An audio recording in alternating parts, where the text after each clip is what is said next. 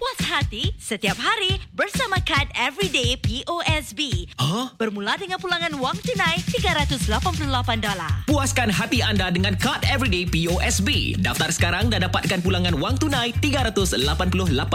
Nikmati ribat tunai sehingga 10% untuk keperluan harian dan potongan harga sehingga 50% untuk daya tarikan keluarga seperti tiket Mandai Wildlife Reserve. Juga potongan harga minyak sehingga 20.1% di SPC. Jangan lupa terlibat untuk gunakan kod promo 388cash hari ini. Tertakluk pada syarat. Ya Allah, ya Allah. Engkaulah Assalam yang Maha Sejahtera. Yang Maha Sejahtera. Dan padamu segala kesejahteraan. Berkatilah kami. Berkatilah kami. Bimbinglah kami. Bimbinglah kami. Berpandu firman dan sabda NabiMu, Firman, firman. dan sabda. Allah.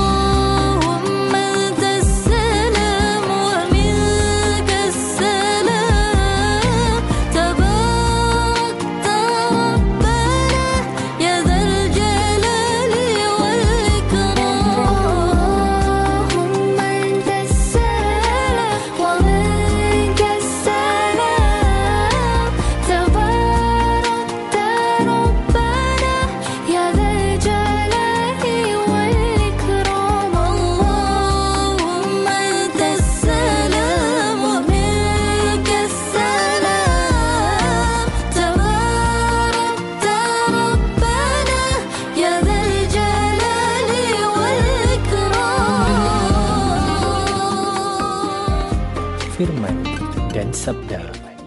Dan sabda. Assalamualaikum warahmatullahi wabarakatuh. Apa khabar para pendengar yang dirahmati Allah? Semoga dikurniakan kesihatan yang baik, segala amal ibadah kita diterimanya. Luaskan pintu rezeki, tetapkan hati serta iman dan bantu kita agar mengingatinya senantiasa. Amin ya rabbal alamin. Firman dan sabda. Dan sabda.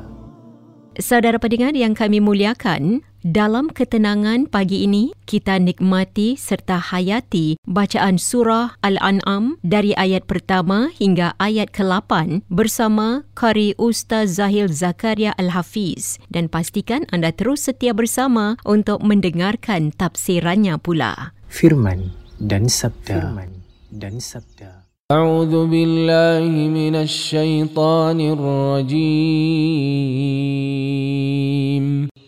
بسم الله الرحمن الرحيم. الحمد لله الذي خلق السماوات والأرض وجعل الظلمات والنور. ثم الذين كفروا بربهم يعدلون. هو الذي خلقكم من طين ثم قضى أجلا وأجل مسمى عنده ثم أنتم تمترون وهو الله في السماوات وفي الأرض يعلم سركم وجهركم ويعلم ما تكسبون وما تأتيهم من آية من آيات ربهم إلا كانوا عنها معرضين فقد كذبوا بالحق لما جاءهم فسوف يأتيهم أنباء ما كانوا به يستهزئون ألم يروا كم أهلكنا من قبلهم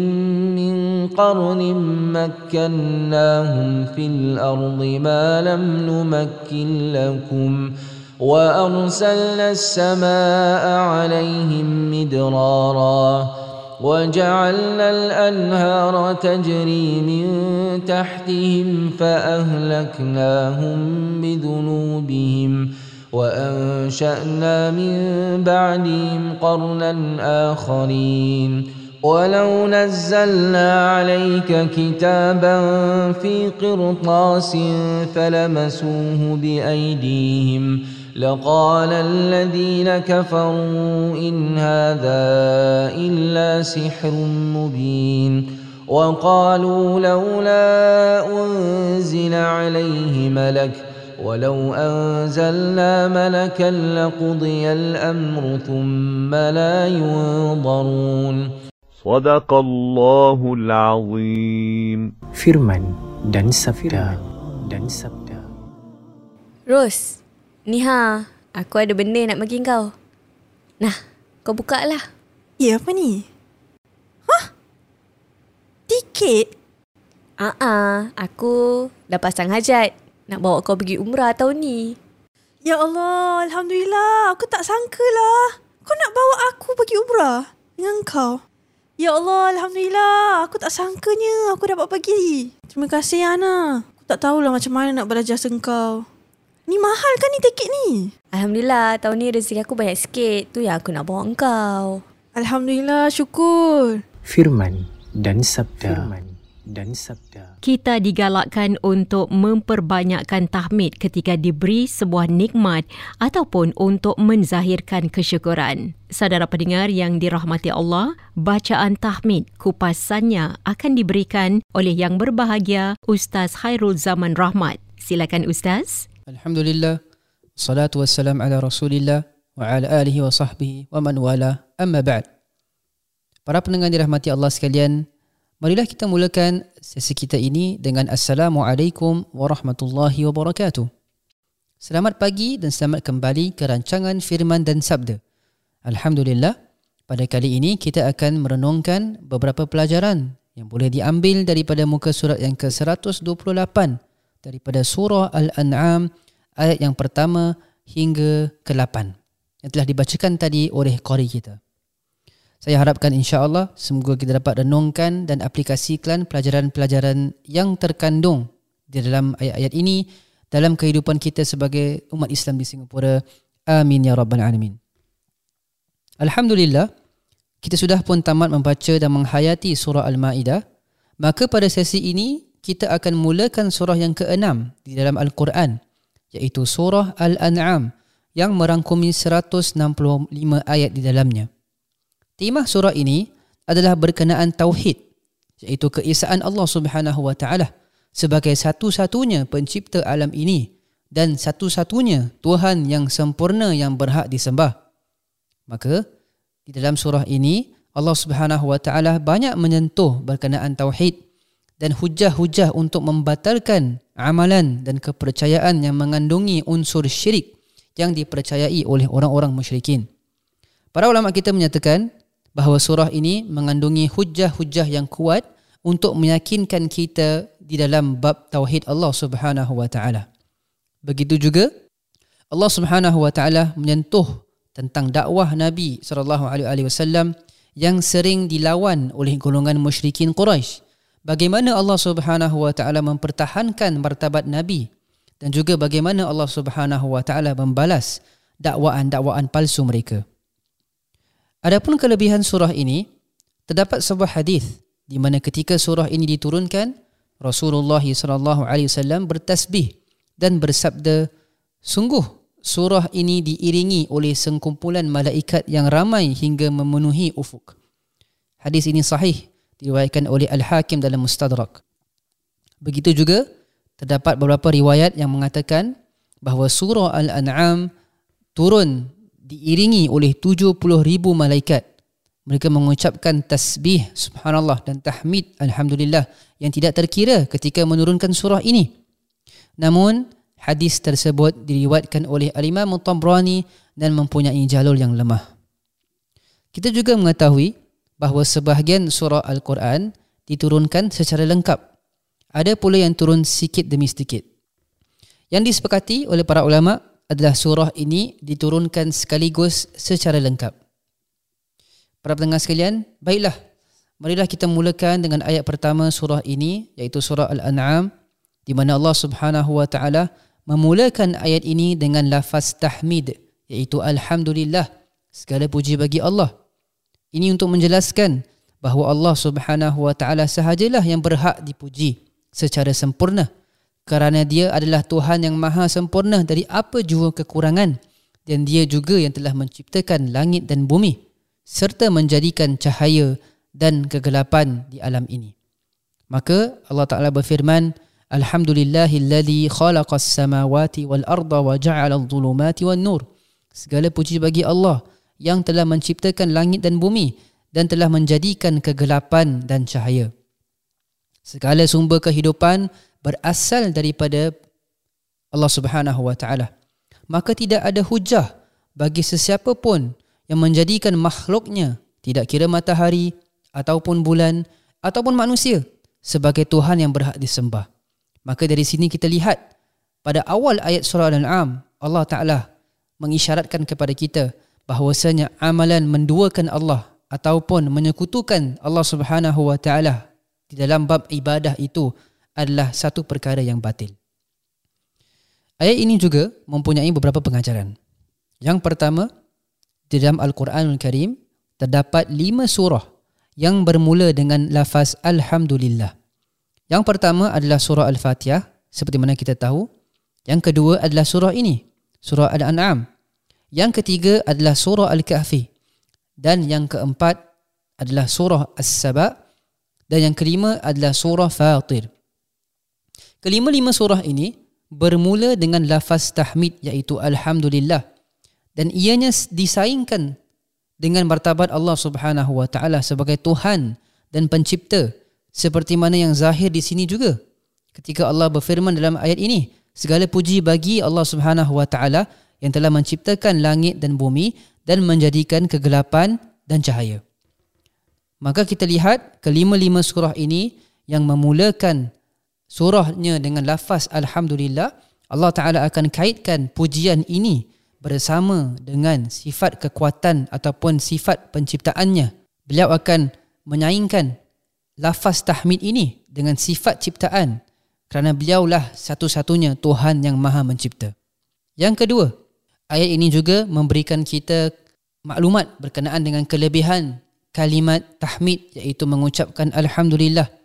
Kita digalakkan untuk memperbanyakkan mengucapkan tahmid iaitu Alhamdulillah ketika diberi sebuah nikmat ataupun ketika kita menzahirkan kesyukuran kita kepada Allah Subhanahu wa taala. Di antara sunnah Nabi sallallahu alaihi wasallam adalah membaca tahmid selepas makan. Nabi bersabda dalam sebuah hadis yang bermaksud jika seseorang makan dan kemudian berkata alhamdulillahilladzi hadha wa razaqani min ghairi haulin minni wala quwwah ghufirat lahu ma taqaddama min dhanbi. Yang bermaksud segala puji bagi Allah yang telah memberikan makanan ini kepadaku dan menyediakannya tanpa kekuatan ataupun usaha dari pihakku. Maka barang siapa yang mengucapkannya, dosa-dosanya yang lalu akan diampuni. Hadis riwayat Al-Imam Abu Daud. Yang ketiga, Allah Subhanahu wa taala menyebutkan cahaya dan kegelapan dalam ayat ini sebagai kiasan kepada kebenaran dan kebatilan. Seperti mana kita memerlukan matahari dan cahayanya untuk melakukan kerja kita pada waktu siang. Begitu jugalah kita memerlukan Al-Quran dan petunjuk Allah Subhanahu Wa Taala sebagai cahaya untuk menyinari kehidupan kita daripada kesesatan. Kemudian pada dua ayat seterusnya, ayat yang kedua dan ayat ketiga, Allah Subhanahu Wa Taala menunjukkan kepada kita kuasanya sebagai pencipta dengan menyatakan bahawa kita dicipta dari tanah serta menjadikan setiap makhluk ajal tertentu. Dan Allah Subhanahu Wa Taala jugalah yang Maha mengetahui apa yang tersembunyi dan apa juga yang nyata. Kemudian pada dua ayat yang seterusnya, ayat yang kedua dan juga ayat yang ketiga, Allah Subhanahu Wa Taala menunjukkan kepada kita kuasanya sebagai pencipta dengan menyatakan bahawa kita dicipta daripada tanah serta menjadikan setiap makhluk ajal tertentu kerana dia jugalah yang maha mengetahui apa yang tersembunyi dan juga apa yang nyata. Seperti mana disebutkan tadi, ayat-ayat ini kesemuanya menunjukkan sifat ketuhanan dan mustahilnya seorang makhluk untuk disembah dan disyirikkan bersama Allah Subhanahu wa taala kerana makhluk-makhluk ini mereka tidak mempunyai sifat ketuhanan seperti yang diterterakan dalam ayat ini. Ayat ini jelas menjadi hujah yang meyakinkan kepada kita tauhid Allah Subhanahu wa taala iaitu Allah lah yang Maha Esa. Kita juga dapat mengambil beberapa pelajaran daripada ayat ini. Yang pertama, hinanya seorang manusia ini kerana kita berasal daripada tanah. Maka janganlah pernah kita sombong dan takbur dan merendahkan orang lain hanya sebab kita mempunyai beberapa kelebihan yang dianugerahkan kepada kita daripada Allah Subhanahu wa taala. Kita semua berasal dari tanah yang sifatnya lembut dan rendah diri. Maka sangatlah ajaib kaum Bani Adam manusia membenci iblis dan syaitan kerana mereka musuh kita. Namun ramai di kalangan manusia juga yang ingin menyerupai sikap takbur dan sombong musuh kita iaitu iblis. Yang kedua, Allah Subhanahu wa taala menyebutkan bahawa dia mengetahui apa yang tersembunyi. Maka laksanakanlah ibadah ataupun amalan yang baik dan kebajikan secara tersembunyi dan senyap. Kerana amalan yang tersembunyi itu lagi dekat dengan keikhlasan dan jauh daripada pemandangan manusia itu membantu kita untuk menjadi seorang yang ikhlas. Para pendengar sekalian, seterusnya selepas Allah Subhanahu wa taala telah menyatakan hujahnya yang kukuh berkenaan dengan tauhidnya pada dua ayat yang seterusnya iaitu ayat yang keempat dan juga ayat yang kelima Allah Subhanahu wa taala menggambarkan kesombongan orang-orang musyrikin yang berpaling daripada kebenaran dan berkata faqad kadzabu bil haqqi lamma ja'ahum. Sungguhnya mereka telah mendustakan kebenaran al-Quran ketika ia sampai kepada mereka fasawfa ya'tihim amba'u ma kanu bihi yastahzi'un oleh itu akan datanglah kepada mereka berita yang membuktikan kebenaran apa yang mereka selalu ejek-ejek itu Al-Imam Ibn Kathir rahimahullah di dalam tafsirnya beliau mengatakan ini adalah ancaman dan peringatan yang keras bagi mereka yang mendustakan kebenaran iaitu bahawa pasti akan datang berita kepada mereka tentang kebenaran yang mereka pernah dustakan. Mereka akan merasakan kehadiran azab dan siksaan ini daripada akibat perbuatan mereka sendiri. Subhanallah. Ayat ini mengajarkan kita agar kita tidak mempunyai sikap sombong terhadap kebenaran dan juga terhadap kata-kata yang baik yang datang daripada orang lain. Contohnya seperti nasihat daripada saudara kita sendiri kadang-kala diri seorang manusia itu ego ketika ditegur ataupun diberi nasihat seolah-olah diri itu tidak boleh terima kekurangan yang datang daripada dirinya sendiri jalan yang benar adalah untuk kita menzahirkan dan melahirkan sikap tawaduk dan rendah diri setiap kali seorang saudara dan teman kita datang kepada kita dan menegur dan memberikan nasihat maka ketika kita diberikan nasihat seharusnya kita sebagai seorang mukmin untuk berlapang dada dan membuka telinga kita dan menganggapnya sebagai satu perkara yang positif. Mungkin kita tersilap dalam urusan kita. Mungkin juga kita terlepas pandang kerana kita adalah seorang manusia yang lalai. Ingatlah, seorang yang menasihati kita itu bukanlah orang yang membenci kita. Tetapi sebenarnya dia menyayangi kita supaya kita dapat menjadi orang yang lebih baik dari sebelumnya. Para pendengar sekalian, Setelah Allah Subhanahu wa taala memberikan ancaman kepada mereka yang berpaling daripada kebenaran, Allah Subhanahu wa taala mengingatkan mereka bahawa nenek moyang mereka pada masa silam telah berpaling seperti mana mereka berpaling. Mereka dihancurkan kerana mereka menolak ajaran para rasul mereka. Oleh itu, berhati-hatilah wahai orang-orang yang diingatkan agar kamu tidak ditimpa azab serupa dengan apa yang menimpa mereka kamu tidaklah lebih mulia di sisi Allah daripada mereka dan rasul yang kamu dustai lebih mulia di sisi Allah daripada rasul mereka. Oleh itu kamu lebih berhak menerima hukuman dan azab mungkin menimpa kamu lebih cepat kecuali kerana rahmat dan kemurahannya. Inilah merupakan inti yang boleh kita ambil daripada ayat yang ke-6 daripada surah Al-An'am Para pendengar yang rahmati Allah sekalian, beberapa pengajaran juga kita boleh ambil daripada ayat yang keenam ini. Yang pertama, memperolok-olokkan agama adalah satu perbuatan yang dapat mendatangkan azab Allah Subhanahu wa taala. Maka janganlah pernah kita mempersandakan agama kita walaupun dengan niat bergurau. Kerana Allah Subhanahu wa taala dan rasulnya tidak sepatutnya dijadikan bahan jenaka. Bayangkan kalau seseorang ibu dan ayahnya dipersandakan dengan alasan gurauan, adakah kita akan berdiam diri? Sudah tentu tidak. Maka lebih layaklah untuk kita beradab bersama dengan Allah Subhanahu Wa Taala dan juga agamanya supaya kita tidak menjadikan agama Allah Taala sebagai bahan jenaka. Yang kedua, dosa adalah di antara sebab utama datangnya musibah dan sebuah ujian itu. Allah Taala mengingatkan beberapa kali dalam Quran bahawa musibah dan ujian itu datang hasil kerja tangan kita sendiri. Jika kita menzalimi seseorang atau mengambil haknya, maka tidak mustahil kita pula dizalimi pada masa akan datang. Jika dosa dan maksiat adalah sebab datangnya ujian, maka segeralah kita bertaubat dan istighfar kerana keduanya adalah sebab datangnya rahmat Allah Subhanahu wa taala dan juga ia adalah sebab Allah taala mengampunkan kita dan juga memberikan kita pertolongan dan kemudahan.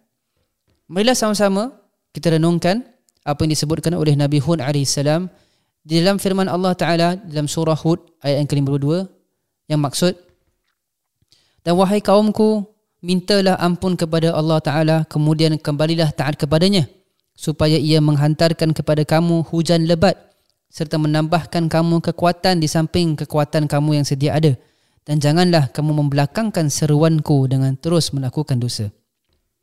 Pengajaran yang ketiga pula. Berhati-hatilah dengan istidraj. Istidraj itu maksudnya adalah azab yang bertompengkan nikmat. Maka setiap kali kita dianugerahkan sebuah nikmat, tidak kira benda yang nyata seperti harta dunia ataupun benda yang tidak nyata seperti kesihatan dan kesepian. Maka segeralah untuk kita bersyukur dan berdoa kepada Allah Ta'ala agar nikmat tersebut diberkati oleh Allah dan supaya nikmat tersebut tidak menjadi sebab datangnya azab dengan cara istidraj. Seperti mana kaum-kaum yang lepas yang disebutkan dalam ayat ini. Para pendengar sekalian dirahmati Allah. Seterusnya, selepas Allah Subhanahu Wa Taala telah mengancam mereka, Allah menggambarkan lagi sikap berpaling mereka daripada kebenaran walaupun mereka diberikan hujah dan bukti yang kukuh. Beliau berfirman pada ayat yang ketujuh, Walau nazzalna alika kitaban fi kirtasin falamasuhu bi aidihim. Dan kalau kami turunkan kepadamu wahai Muhammad sebuah kitab pada kertas. Lalu mereka memegangnya dengan tangan mereka sendiri. Laqala alladhina kafaru in hadha illa sihrun mubin. Sudah tentu orang-orang yang kafir itu akan berkata ini tidak lain. Hanyalah sihir yang terang nyata. Bahkan mereka tidak berhenti di sana sahaja. Bahkan mereka berkata lagi pada ayat ke-8 pula Waqalu laula unzila alaihi malak. Dan mereka berkata, mengapa Muhammad tidak diturunkan malaikat kepadanya? Walau anzalna malakan laqudiya al-amru thumma la yunzarun. Allah Ta'ala menjawab, padahal kalau kami turunkan malaikat, nescaya selesailah perkara itu. Kerana mereka tetap berdegil dan tidak akan beriman. Kemudian mereka tidak diberikan tempoh lalu dibinasakan dengan bencana secara mengejut. Kedua ayat ini jelas menggambarkan kepada kita kedegilan orang-orang musyrikin yang enggan untuk menerima kebenaran walaupun diberikan bukti yang kukuh. Dan jika Allah Ta'ala memberikan apa yang mereka kehendaki, maka mereka akan segera dihancurkan. Kerana sesungguhnya sunnatullah, iaitu ketentuan Allah, ketika muncul dan zahirnya ayat yang nyata, yang bukti kebenarannya, jika mereka tetap tidak beriman, maka akan datang kepada mereka azab yang tidak dapat dielak. Renungkanlah firman Allah Ta'ala ini. Di mana Allah Ta'ala berfirman yang bermaksud dan tidaklah menjadi kebiasaan Tuhanmu membinasakan mana-mana negeri sebelummu.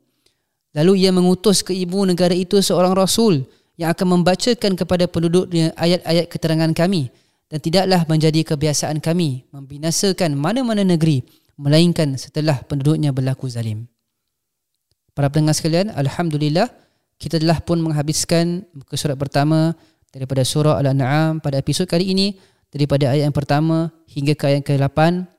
Alhamdulillah kita dapat pelajari daripada ayat-ayat ini bahawa Allah Subhanahu Wa Taala itu yang Maha berkuasa dan sifat ketuhanan ini adalah bukti yang kukuh bahawasanya Allah Taala tidak berhak untuk disekutukan oleh apa-apa jua makhluk dan segala amalan syirik itu adalah amalan yang batil. Begitu juga kita telah pelajari daripada kaum-kaum musyrikin yang menolak kebenaran bahwasanya sifat sombong dan sifat mengingkari kebenaran itu adalah satu perkara yang mengundang murka dan juga azab Allah Subhanahu wa taala. Begitu juga kita telah pelajari bahwasanya setiap kali kita diberikan nikmat oleh Allah Subhanahu wa taala untuk sentiasa bersyukur supaya nikmat tersebut tidak menjadi istidraj iaitu sebuah nikmat yang bertompingkan azab. Semoga Allah Subhanahu wa taala melindungi kita daripada azabnya. Semoga Allah Subhanahu wa taala memberkati segala ilmu yang telah diperolehi. Semoga Allah Subhanahu wa taala memberikan kita semangat untuk terus membaca, mengaji dan mengkaji Al-Quranul Karim. Sekian, semoga kita bertemu lagi pada sesi yang seterusnya. Assalamualaikum warahmatullahi wabarakatuh. Waalaikumsalam warahmatullahi wabarakatuh. Terima kasih yang berbahagia Ustaz Hairul Zaman Rahmat atas pencerahannya bagi tazkirah tentang bacaan tahmid. Firman dan sabda dan sabda. Saudara pendengar yang dimuliakan, jika anda ingin mendengar semula rancangan Firman dan Sabda di Warna, sila ke podcast di Spotify dan Millicent. Anda perlu muat turun aplikasi Spotify atau Millicent, kemudian pilih podcast dan cari Firman dan Sabda. Selamat mendengar dan semoga intipati rancangan ini penuh bermanfaat untuk kita bersama. InsyaAllah.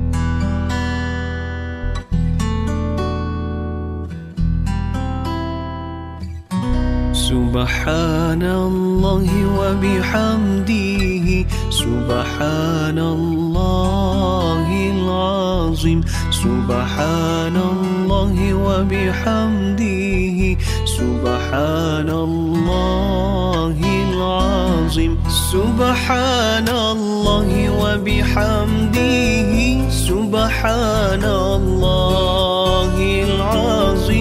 سبحان الله وبحمده سبحان الله العظيم. سبحان الله وبحمده سبحان الله العظيم. سبحان الله وبحمده سبحان الله